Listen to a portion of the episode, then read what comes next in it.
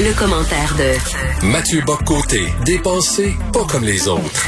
Alors, j'avais deux libertariens à l'émission, Adrien Pouliot et Jérôme Blanchet-Gravel. Et là, je pense que j'en ai un troisième. Mathieu Bocoté. Mathieu, Mathieu, j'ai un ami, j'ai un ami qui m'a écrit euh, ce matin. Il a dit qu'est-ce qui arrive à Mathieu? Il est-tu en train de basculer de l'autre côté? Lui qui, a toujours vanté le sens de l'honneur de nos ancêtres, le sens du sacrifice, euh, euh, le côté qui travaillait fort, puis que bon, et, et là soudainement, c'est rendu comme il est en train de citer Éric Duhem. Il est en train de basculer, Mathieu. Alors là, premièrement, il faut éviter avec cette métaphore du basculement. C'est pas comme si d'un côté il y avait le clan de le camp des vertueux et de l'autre la tentation de la force hein, qui nous met, qui nous inquiéterait, l'espèce de tentation morbide qui pourrait nous hanter. Euh, dans ma chronique de ce matin, qui était consacrée au rôle des oppositions de la pandémie, je rappelais simplement une chose qui me semble nécessaire, c'est que on doit pour conserver l'adhésion populaire dans une crise comme celle-là, on doit cesser de voir dans chaque critique de l'opposition un geste séditieux. Et me semble-t-il que la, on nous répète sans arrêt, avec raison, qu'il n'y a pas de manuel pour gérer les pandémies, que le gouvernement fait de son mieux, et c'est tout à fait vrai, et c'est pourquoi l'immense majorité de la population euh, reconnaît non seulement l'effort, mais suit les règles. Mais l'envers de cette affirmation, c'est que les s'il n'y a pas de manuel pour gérer une pandémie, ça veut dire qu'il faut tenir compte de l'avis des oppositions qui révèlent quelquefois l'angle mort dans la gestion. Donc on le voit par exemple, je, notais dans ma chronique de ce matin, je dis chaque parti d'opposition à sa manière a trouvé le moyen depuis quelque temps déjà d'amener des critiques dans la gestion de la pandémie qui euh, qui nous éclairent. Et je me suis permis d'ajouter dans ma chronique Éric Duhem en disant cela bon lui, il incarne un point de vue qui est hors consensus sur la question de la pandémie, mais qui représente quoi environ un, pourcentage significatif de la population? Une minorité, il n'y a pas de doute, mais ça représente ça. Eh bien, moi, j'ai tendance à croire qu'en démocratie, le point de vue de, qui s'exprime là doit se faire entendre, même si c'est pas le mien. Et c'est pour ça que je suis libertarien, pas du tout, d'aucune manière. Je ne le suis ni philosophiquement, ni politiquement, ni culturellement. Mais est-ce que je pense qu'on doit entendre tous les segments de la population dans une épreuve comme celle que nous traversons? Je pense que oui. Donc, je pense pas que s'ouvrir à une perspective qui n'est pas la mienne, mais qui est néanmoins assez présente dans la, population pour qu'on l'entende, je pense pas que c'est du libertarianisme. Ensuite, critiquer certaines mesures gouvernementales, critiquer certaines mesures qui me semblent démesurées, ça me semble pas du libertarianisme. Je donne un exemple qui m'a beaucoup amusé hier, mais qui en fait m'amuse peut-être un peu moins que je ne le pensais. On se souvient il y a quelques mois, la santé publique de la Colombie-Britannique, pour s'assurer qu'on ait des euh, des relations sexuelles qui soient compatibles avec la lutte contre la pandémie, proposait l'utilisation du Glory Hole. Bon. Ensuite, on a eu... Explique, explique, explique le Glory Hole pour ceux qui ne connaissent pas. Ah oui, non, mais en gros, c'est une, une couverte de protection pour limiter les contacts physiques euh, dans, dans les rapports intimes. Ensuite, les, la santé publique fédérale a proposé qu'on fasse l'amour masqué. Bon. Et hier, la ville d'Ottawa proposait de faire tu me pardonneras la grossièreté, mais de la branlette, une technique de gestion de la pandémie. Comment? En disant, masturbez-vous de préférence, c'est toujours mieux que de voir les autres parce que vous risquez moins d'attraper la cochonnerie, la COVID. Et, ou alors, vous pourriez faire des trucs par Zoom. Moi, je guette le moment où on va nous, pas par Zoom, mais par des, par, euh. Donc, moi, je guette le moment où on va nous proposer quelque chose comme une partout zoomienne. Ça viendra. Puis on va encore, et, et je crains qu'au moment où je m'en inquiète de manière amusée, tu me demandes, mais Mathieu, es-tu devenu libertarien? Non, je tiens simplement à garder raison. Parce que là, moi, j'ai tendance à croire qu'autant les mesures sont nécessaires pour la plupart d'entre elles, autant on peut les critiquer, autant que le gouvernement, les autorités, la santé publique, en fait, doit se garder de la tentation d'un contrôle absolu des relations sociales. On doit se garder des mesures qui, se voulant exemplaires deviennent ridicules. Et je ne pense pas que c'est être libertarien euh, que de s'inquiéter de ces mesures qui, quelquefois, euh, relèvent du fantasme du cloître. Écoute, on pourrait dire que tu es fidèle à toi-même, c'est-à-dire que tu as toujours dit qu'il ne faut pas démoniser les gens qui ne pensent pas comme nous. Ah ben, pour moi, c'est fondamental. On se retrouve environ, il y a à peu près 30% de la population, nous dit-on, selon les sondages qui sont assez fiables, qui euh, s'inquiète, euh, qui, n'est pas d'accord avec le couvre-feu. Bon. Imaginons que parmi ceux-là, il y en a au-delà de 30 qui, euh, qui grognent en cachette, mais qui publiquement marquent leur adhésion. Bon. C'est quand même du monde, ce 30 %-là. C'est quand même du monde. Alors là, soit on peut décider qu'il n'existe pas.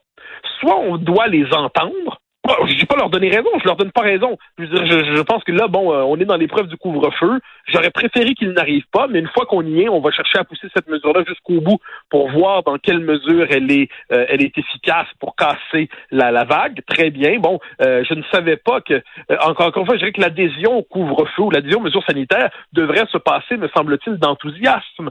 C'est-à-dire, on nous demande, c'est ce qu'on disait hier, un sacrifice, très bien, mais un sacrifice, par définition, c'est pas agréable. Un sacrifice c'est pas le fun. Alors là, on nous dit très bien sacrifier euh, X nombre de libertés le temps de traverser la crise. Très bien. Ça, moi, je crois qu'on est tous là-dedans. Bon, mais qu'on vienne pas ensuite nous dire, comme je dis, que un, on les sacrifie pas, deux, on se plaint le ventre plein, et troisièmement, dans les faits, eh bien, euh, si on critique, on est euh, complotiste ou libertarien ou de, moi, je pense qu'il faut simplement là-dessus tenir compte du fait qu'une partie de la population qui ne se reconnaît pas dans la, ça, la philosophie de la gestion de la pandémie et on doit l'entendre, on doit la respecter, ce qui ne veut pas dire qu'on doit être d'accord. Moi, je propose pas qu'on mette Éric Duhem à la place de Ratio Arruda à la santé publique. Je propose pas de remplacer le premier ministre par je ne sais quel libertarien. Je dis simplement euh, dans les circonstances, l'opposition, qu'il s'agisse de QS, du PQ, des libéraux ou des, des, petits conservateurs du Québec, là, qui sont un, tout petit parti, mais qui existent, on doit être capable d'entendre la diversité des points de vue pour que la démocratie ne s'asphyxie pas. Et Mathieu, bon, tu es un amateur d'histoire, on le sait, tu le sais que dans l'histoire, chaque génération a relevé un défi et euh, la question, c'est serons-nous à la hauteur? Il y en a, c'était la guerre, il y en a d'autres, c'était la crise économique. Et quand tu lis des gens comme Joseph Facal qui disent arrêtez de vous plaindre, bon Dieu, c'est quand même pas énorme ce qu'on vous demande, c'est une petite affaire, c'est de rester chez vous, puis de, de regarder la télévision, puis de lire. Si vous n'êtes pas capable de faire ça, vous êtes une gang de mauviettes. Est-ce que tu trouves qu'il sous-estime la, la difficulté de la tâche? Ben, euh, sais pas secret, j'ai la plus grande estime pour Joseph Facal, qui est, je pense, un, des intellectuels qui compte au Québec aujourd'hui, puis je pense que c'est probablement un des plus courageux qu'on a dans, le, dans, dans l'espace public. Euh, je suis pas certain de partager, euh, appelons ça, son intransigeance par rapport à certains des euh, des critiques de la appelons ça de ceux qui, qui disent que la pandémie, la, la, la traversée de la pandémie est difficile. C'est un désaccord circonstanciel. J'en fais pas une question de principe. Euh, c'est un désaccord mineur, mais non, j'ai tendance à croire, on est dans une épreuve. Tu sais, quand on est, on est, le confinement à grande échelle est une épreuve inédite. Et le fait est que l'espèce de pression qui s'étale au fil des mois, avec toujours cette idée qu'il faut de plus en plus de mesures, mais on nous explique que tout est de moins en moins sous contrôle, qu'on le veuille ou non, le commun des mortels est en droit de se demander, ben, est-ce qu'on peut au moins sans se transformer en bébé géniard, est-ce qu'on peut au moins reconnaître que toute cette épreuve est assez difficile? Euh, est-ce qu'on peut prendre au sérieux l'idée que c'est pas tout le monde qui a des conditions à la maison qui permettent de traverser sereinement la pandémie? Je veux dire, moi, en dernière instance, ça va, je, je sais pas combien de milliers de livres j'ai à la maison, ça hmm. va, je, peux les lire et ensuite je peux les relire.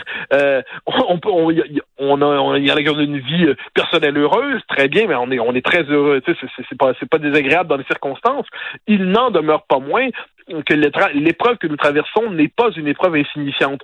Ce n'est pas que gavez-vous de Netflix.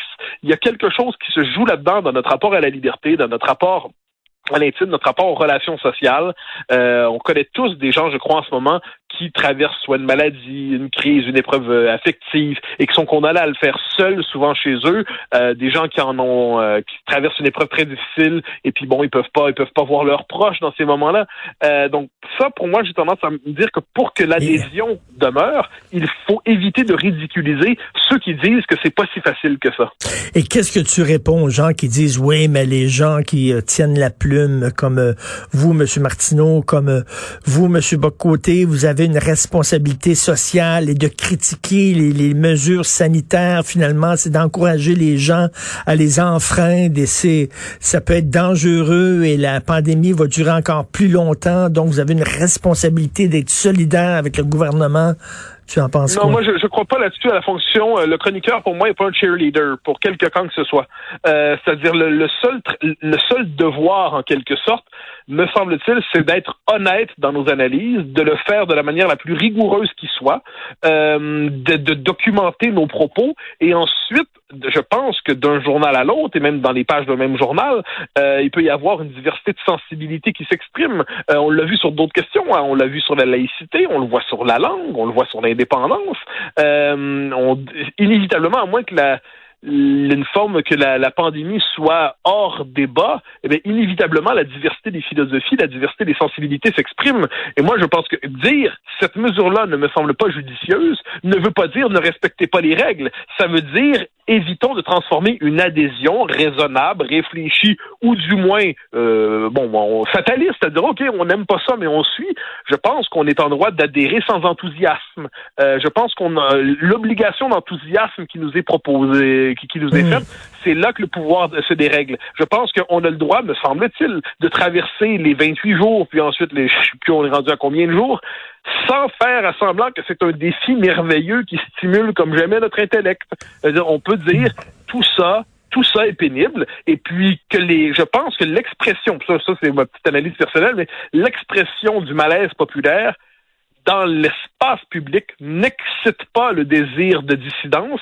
Au contraire, il permet de normaliser le débat en faisant en sorte que des sentiments qui existent dans la population ne soient pas exclus du débat public. On a vu sur d'autres questions au fil des dernières décennies, quand on décide de taire le malheur, populaire ou le malaise populaire, et puis on, l'empêche de s'exprimer, eh bien, tôt ou tard, il ressort de manière encore plus virulente dans des marges protestataires. Donc moi, je crois qu'on doit intégrer l'expression légitime du malaise ou du malheur populaire dans le débat public sans pour autant que ce soit vu comme un acte séditieux. En fait, c'est du Mathieu Bock côté euh, tout craché, c'est-à-dire pour le débat, pour la discussion et euh, contre la démonisation de, de, de, ceux qui euh, ne partagent pas nos idées. Donc, j'invite les gens à, à te lire aujourd'hui. Ça veut pas dire que tu es libertarien. Mathieu Bock côté, bonne journée. Salut. Bonne journée. Bye bye. bye.